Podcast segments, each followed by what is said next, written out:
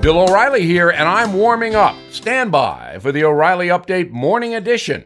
But first, Support for this podcast comes from Wild Turkey Kentucky Straight Bourbon Whiskey. Let's tune in to their one on one with Jamal, a real bartender from Old Fourth Ward in Atlanta.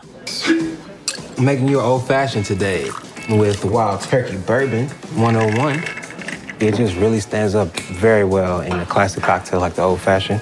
It has that perfect boldness. Wild Turkey. Wild Turkey Distilling Company, Lawrenceburg, Kentucky. Copyright 2020, Campari American, New York, New York. Never compromise, drink responsibly. on this Thursday, I am thinking about betrayal and how common it has become in American life.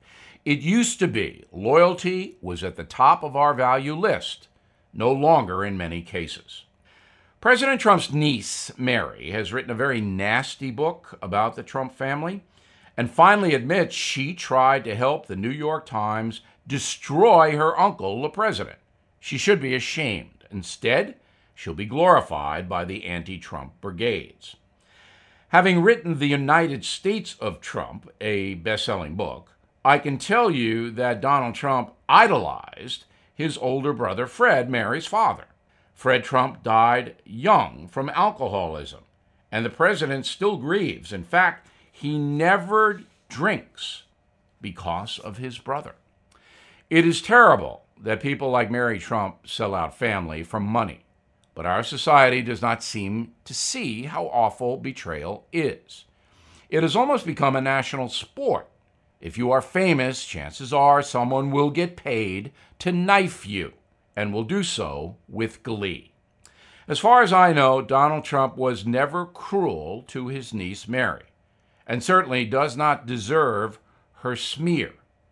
But I'm sure the View program will disagree.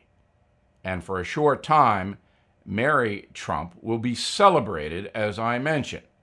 But Americans know who the traitors are. Now, this. Support for this podcast comes from Dropbox Business. Teamwork, your way.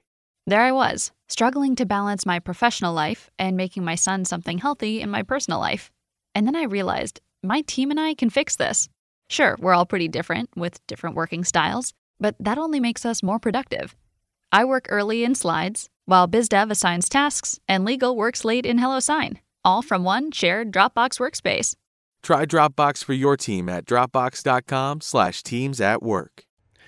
That is the Morning O'Reilly Update. More analysis later on.